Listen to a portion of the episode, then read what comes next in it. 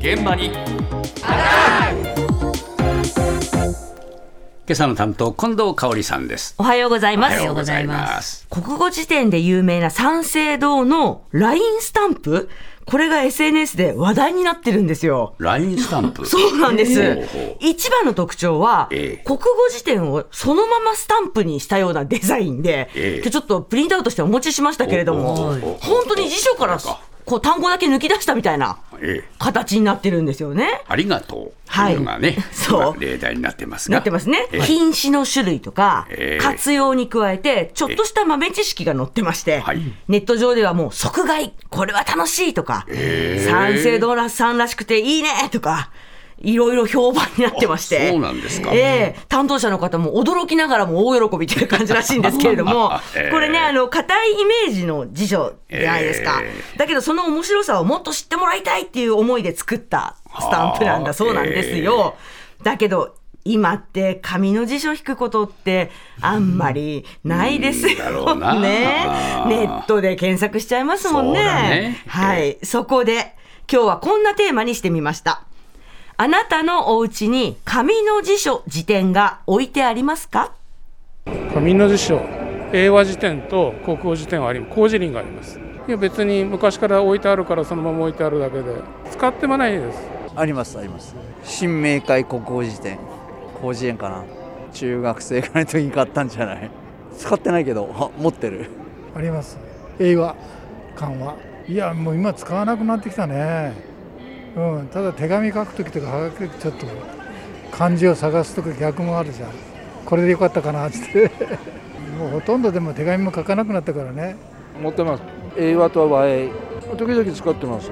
まあ紙が好きっていうのがベースにあるんでしょうけどもいろんな解説も結構詳しく載ってるじゃないどんな使い方があるかなとかいろんな例示がしっかり載ってる辞書があったりするので面白いですねなんかね置いてません。いらないです。ネットで聞けます。すべて。ネットで大丈夫です。ないですね辞典でしょ？だってもう今ネットで見れるもんねだから処分しちゃったんじゃないかな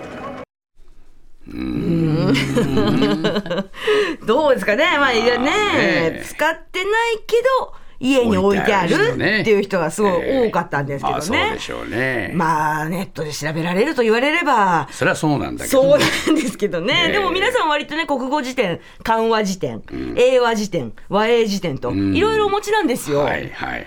でもほら辞書って分厚いじゃないですか、うん。かさばりますよね本棚でね、だから使わないんだったらもう処分したらすっきりするいやなかなかね辞書は処分できないんだよやっぱりの上ではね。そういう風になってきますかね。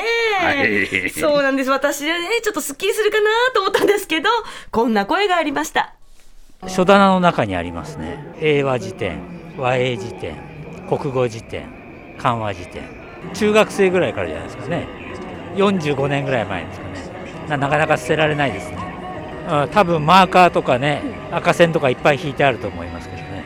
置いてます英和辞典昔使ってたやつ捨てきれなくて取ってありますまああの引いてね紙がねボロボロになるぐらいに引かないとなかなか英語覚えられないよと言われて一生懸命見もしないのにいじってた覚えがあります置いてるけど、あるけど、使ってない。昔のやつだよね。うん、40年ぐらい前。40年、50年。国語辞典。まあ、英語？和英、英和。あとね、親父のね、なんか辞書。なんか親父が学校でね、成績が良かったらしくて、で、学校からもらったっていうふうに聞いた。大正生まれの人だから、もう亡くなってるけど、相当、尋常小学校の頃にもらったっていうふうには聞いてますね。それは一応取ってあります。捨てることなく。まあ、宝物じゃないけど、捨てがたいんで置いてはあるだけだけど、使うことはないですよね。ねえ、思い出が。そうだね。そう、詰まってるんですよ。だからうん。使う、使わないんじゃないんですよね。まあそうね。思い出の品。僕なんかよく使いますよ。お。今比較的。あら、そうです。これでも習慣になっちゃってるのね。子供の頃ね、ええ。親父と机並べて僕の親父は国語の教師だったから、ええ。漢字これをさ何て読むの？って聞くと辞書引けって言われたの。でもう年中辞書引けめんどくせえなと思いながら やっぱり辞書引け辞書引けと言われたんですよ。それがね習慣になっちゃったね。じゃあもうしっかり身について。だからいまだに僕の本箱はね辞書だらけ。あら、まええ。ええ。そうなんスマホで引かずに。なんかね辞書集めてんのって言われる。あるんですよからね、武田さんみたいに思い出もある上に使ってらっしゃるっていう方も、もちろん。そんなに頻繁じゃないけどね、でもやっぱり何かっていうと辞書を引くっていうのはそう億じゃないんですよそうね。なんですね。だけども、だから使わなくてもやっぱり大事にしたいし、で、特に最後の方なんか、お父さんのね、形見のようなもので、相当古いですよ。だって、ね90年ぐらい前の辞書ですからね。まあ、捨てがたいという気持ちはわかります。そうだね。そうですね。で、さらに、こんな声もありました。あります。漢和辞典国語辞典百科辞典 それから語学のいろいろな辞典英語とかドイツ語とかの辞典、えー長くずいぶんお世話になりましたね。なんだかんだと、まあ、実際にはあの電子辞書があるのでドイツ語もあのこういうすごくちっちゃいチップを1枚刺すだけでドイツ語から日本語日本語からドイツ語とか大体弾けちゃうじゃないですか。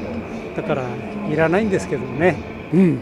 やっぱ辞書ってこう持った時に自分が引いた後だとなんか手垢がついてるじゃないですか。